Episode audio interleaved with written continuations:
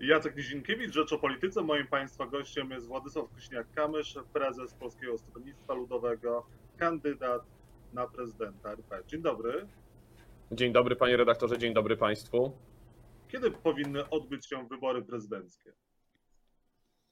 W bezpiecznym, rzetelnie przygotowanym y, momencie, kiedy y, będzie można przeprowadzić wybory w jak najlepszy sposób. Ale to znaczy 28 czerwca to jest ta data, kiedy my jesteśmy przygotowani, kiedy samorządy są przygotowane do tych wyborów? No dzisiaj słuchałem e, prezydenta Poznania e, i on zgłaszał wątpliwość co do tej daty, e, że może nie udać się samorządom przygotować. Ja dzisiaj chcę przedstawić plan, jak w tej sytuacji nieopisanej konstytucją, bo mamy sytuację niestety przez błędne decyzje lub brak decyzji rządzących, nieopisaną w konstytucji. I w takiej sytuacji potrzebne jest porozumienie wszystkich sił politycznych, żeby wyjść z kryzysu. Dzisiaj takiego porozumienia nie ma, więc trzeba to porozumienie przedstawić. I pan takie porozumienie przedstawi i jaka data byłaby najlepsza do przeprowadzenia tych wyborów? Jaki termin? Ja uważam, że Polacy są już zmęczeni tym wszystkim, co się dzieje i chcieliby znać datę wyborów. Nie jest możliwe jej określenie pewnie na razie bez y, publikacji uchwały Państwowej Komisji Wyborczej, a z tym e, premier Morawiecki zwleka od 10 maja. To rządzący mówią, rządzący mówią, że wybory powinny się odbyć 28. Oni to argumentują i tutaj jest część słusznej argumentacji, że żeby wszystkie procedury, druga tura, rozpatrzenie skargi przez Sąd Najwyższy e, i żeby nie doszło do opróżnienia urzędu prezydenta, to ostatni możliwy termin jest 28 czerwca. E, a według Pana jest możliwe, żeby wybory się na przykład odbyły w lipcu lub w sierpniu? Wie pan, ostatnie miesiące nauczyły mnie tego, że zarządzone wybory, nieprzeniesione, nie odbywają się i jeszcze się nam wmawia, że de facto to nie było kandydatów. Mhm. E, uda się wyjść z tego pata, czy jednak te wybory zostaną zorganizowane wbrew e, samorządom i też e, z naciskiem władzy, tak jak wczoraj zaprezentowali to przedstawiciele Zjednoczonej Prawicy? Znaczy, no to, to wczorajsze wystąpienie no to jest odwracanie kota ogonem, e, bo niech prezes Kaczyński nie udaje, że to nie on pociąga za wszystkie sznurki, że nie od niego zależy. Nie przejdzie nic, czego nie chce prezes Kaczyński.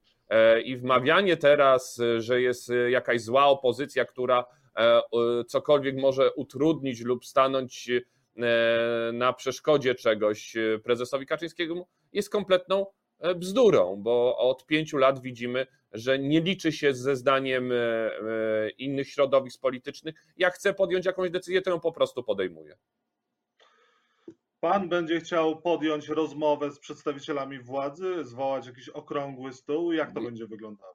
Wie pan, to nie chodzi już nawet o rozmowy, bo rozmowy były. Ja, ja, oczek, ja będę oczekiwał jasnej deklaracji, e, jeżeli działamy w stanie nieopisanym w Konstytucji, czy jak będzie wyznaczony termin przez marszałek Sejmu 28 czerwca, czy wszystkie siły polityczne e, nie będą kwestionować wyników wyborów, i daty zarządzenia tych, ty, tych y, wyborów. Co innego jest skarga na proces wyborczy e, po, po samym akcie głosowania, a czym innym jest akceptowanie daty wyborów. Bo za chwilę, jak e, przegra albo e, jedna strona, albo druga strona, to mogę sobie wyobrazić, że i PiS, i Platforma będą podważać wtedy konstytucyjność tych wyborów. Mhm. Pan uważa, że te wybory powinny się odbyć drogą korespondencyjną, mieszaną, na co my jesteśmy ze względów bezpieczeństwa przygotowani, a na co nie, bo komunikaty chociażby ze strony ministra zdrowia Łukasza Szumowskiego zmieniają się.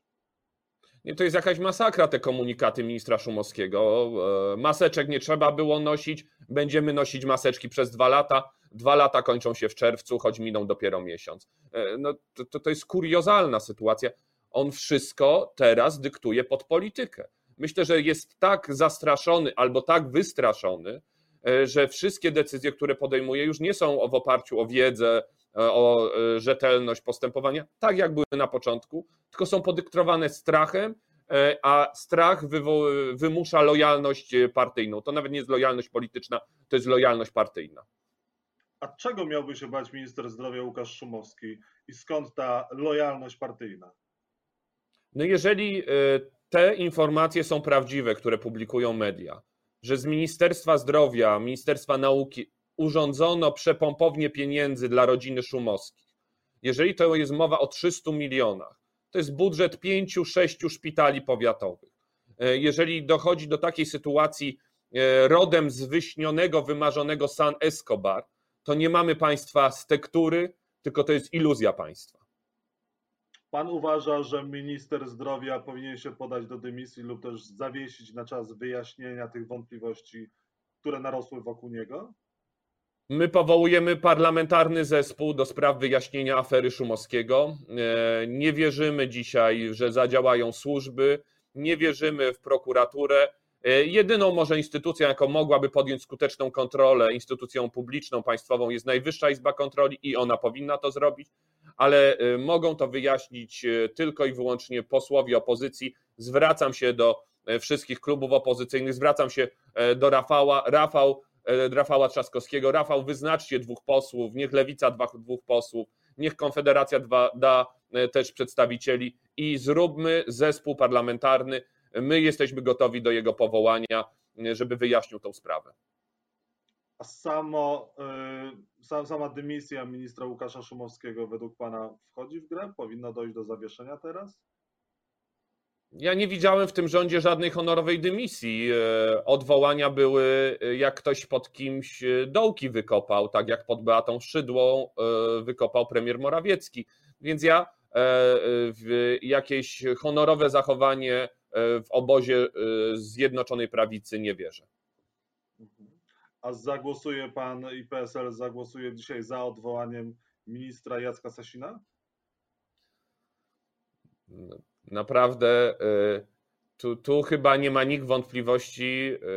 To jest tak naprawdę nie tylko odwołanie dzisiaj Sasina będzie ważne. Zagłosujemy oczywiście za, ale to jest głosowanie nad całym sposobem sprawowania autorytarnej władzy, bo Jacek Sasin jest e, tylko i wyłącznie emanacją e, taką e, spersonalizowaną tego, co z państwem zrobił Jarosław Kaczyński. A co z państwem zrobił Jarosław Kaczyński? No, Jarosław Kaczyński dyryguje, a wszyscy w jego obozie tańczą, jak on zagra. Przez demokrację, bo nie było takich bezpieczników, bo ustrój jednak okazał się E, e, te, te zasady gry ustrojowe okazały się niewystarczające, żeby zabezpieczyć przed rządami autorytarnymi. A kto powinien odpowiedzieć za to zmarnowanie tych pieniędzy na, za, na przygotowanie wyborów 10 maja, które się nie odbyły? To, to, też widzi pan redaktor, szanowni państwo, że jest przerzucanie e, gorącego kartofla E, bo premier Sasin mówi, ja działałem na polecenie premiera Morawieckiego, premier Morawiecki mówi, no ale e, my chcieliśmy organizować wybory, no to tutaj będzie przerzucanie tego gorącego kartofla, a jak utracą władzę, to naprawdę wtedy dopiero zobaczymy, jakie relacje są między nimi. Żeby utracili władzę, to najpierw musiałyby się odbyć e, co najmniej wybory prezydenckie, a z tym jeszcze nic nie wiadomo. Pan ma takie poczucie, że dochodzi do obstrukcji w Senacie ze strony, e, ze strony opozycji?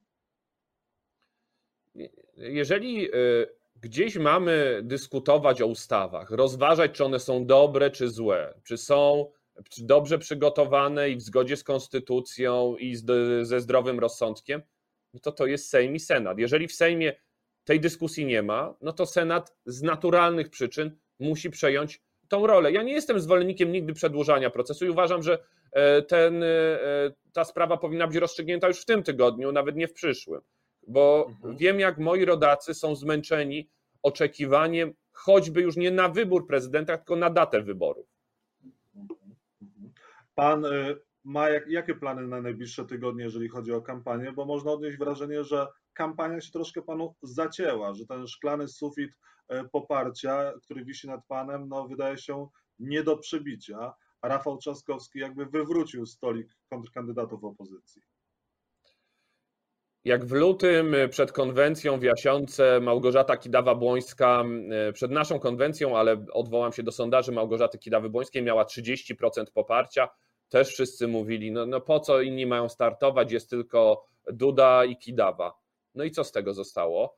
E, ja jestem w maratonie wyborczym od listopada, od 3 listopada, kiedy jako pierwszy zgłosiłem się i będę walczył do samego końca. Są różne etapy. E, jak e, ktoś zmienia zawodników w trakcie gry, to oczywiście na starcie, jak wchodzi taki zawodnik nowy na boisko, no to on też biega od jednej bramki do drugiej, nie zawsze szczela bramkę. Ale ma pan takie poczucie, że Trzaskowski zacznie tracić i on nie jest jednak no, głównym pretendentem do urzędu prezydenta RP po stronie opozycji, no bo jednak sondaże mu rosną bardzo. Nie, ja mam poczucie, że misja ratunkowa Platformy Obywatelskiej, bo taką e, musieli przyjąć. Ja to jak najbardziej rozumiem. Nie szukam wroga na opozycji, no ale też e, możemy ocenić e, te działania mieli Małgorzatę Kidawę-Błońską, która nie miała szans na, już na dobry wynik. I oni to sami stwierdzili, bo ją wymienili. E, uznali, że ratowanie formacji jest e, najważniejsze, dlatego rzucają, można powiedzieć, najsilniejszego kandydata, który nie chciał wcześniej startować w wyborach prezydenckich. I ja też to rozumiem. Tylko jest na końcu wybór prezydenta Rzeczpospolitej. I rozumiem, że można, można dostać bardzo dobry wynik w pierwszej rundzie, po czym przegrać z Kretesem drugą, e, bo się mobilizuje bardziej elektorat przeciwnika niż własny. My tego doświadczyliśmy trochę w koalicji europejskiej, która w sondażach do, na dwa dni przed wyborami miała wygrać 7 punktów procentowych nad PiSem, a 7 punktami procentowymi przegrała. Wiem, że wielu wyborców, szczególnie opozycji, chce, żeby te wybory były pierwsze skuteczne i wygrane. I nie e, rozstrzygnie się to w pierwszej turze, tylko wybór kandydata najskuteczniejszego do drugiej e, rundy jest e, najważniejszy. A tutaj e, wiele osób, politologów, ale też wiele badań wskazuje na mnie, że mam największe szanse na pokonanie Andrzeja Dudy w drugiej rundzie. Tylko musiałby do, do tej drugiej rundy pan wejść. To Wielu prawda. politologów, komentatorów, publicystów, jak jeden mąż wskazuje, że owszem, Kosiniak miałby szansę w drugiej turze, ale nie może, ma problem z wejściem do niej, bo mało prawdopodobne, żeby udało mu się to. Stąd moje to wcześniejsze pytanie, jaki pan ma pomysł na kampanię i jak pan chce ten e, szklany sufit poparcia przebić? Mhm. Dobrze, że wraca możliwość spotkań przynajmniej otwartych. Dla mnie to jest e, super sprawa, bo e, tak zawsze robiłem kampanię jeżdżąc po Polsce od świtu do nocy i tu się nic nie zmieni. Mamy, myślę, kilka ciekawych pomysłów. Jest moja wizja prezydentury. I tu wybór dla opozycji nie jest jedno, nie jest, e, e, bo, bo dzisiaj się próbuje tak postawić wspólny mianownik. A w opozycji to czy głosujesz na Trzaskowskiego, Hołownię, tak. Kosiniaka, to, to będzie e, to samo. Nie, my mamy różnice światopoglądowe, mamy różnice w sposobie prowadzenia polityki. Ja, jak będą dobre ustawy PiSu, będę je przyjmował. Jak będą głupie, będę wyrzucał e, do kosza. E, chcę powołać ministrów ze wszystkich opcji parlamentarnych kancelarii prezydenta. E, chcę budować na dialogu społecznym i obywatelskim. Mam całą wizję polityki zagranicznej i polityki wewnętrznej, również tradycji dla naszej kultury, tradycji chrześcijańskiej, dla tego, co jest bardzo ważne dla wielu wielu e, Polaków e, i tym się różnimy pomiędzy Rafałem Trzaskowskim e, i, i te różnice też trzeba pokazać nie przeciwko komuś, ale żeby był prawdziwy wybór. No jest jeszcze Szymon Hołownia, który no, jest dosyć zbliżony, jeżeli chodzi o profil wyborczy do pana. I myślę, że jest bardziej zbliżony do Rafała Trzaskowskiego na dzień dzisiejszy. Mhm pan będzie próbował przekonać y, jakoś wyborców Prawa i Sprawiedliwości, żeby jednak na pana postawili, czy też spróbować, jaki ma pan pomysł też na to, żeby zachęcić do głosowania tych, którzy do wyborów nie chodzą? Użył pan super słowa, które, które ja bardzo często powtarzam. Przekonać wyborców PiSu, a nie pokonać. Wygrać z Andrzejem Dudą i przekonać do siebie wyborców Andrzeja Dudy z 2015 roku. On dawał im nadzieję na zmianę, no, wydawał się taki wspaniały rycerz na białym koniu, pięknie mówiący, i wielu wyborców uwiódł tym. I chyba był najlepszy w kampanii wyborczej z tych całych pięciu lat. Ale wiele obietnic niespełnionych.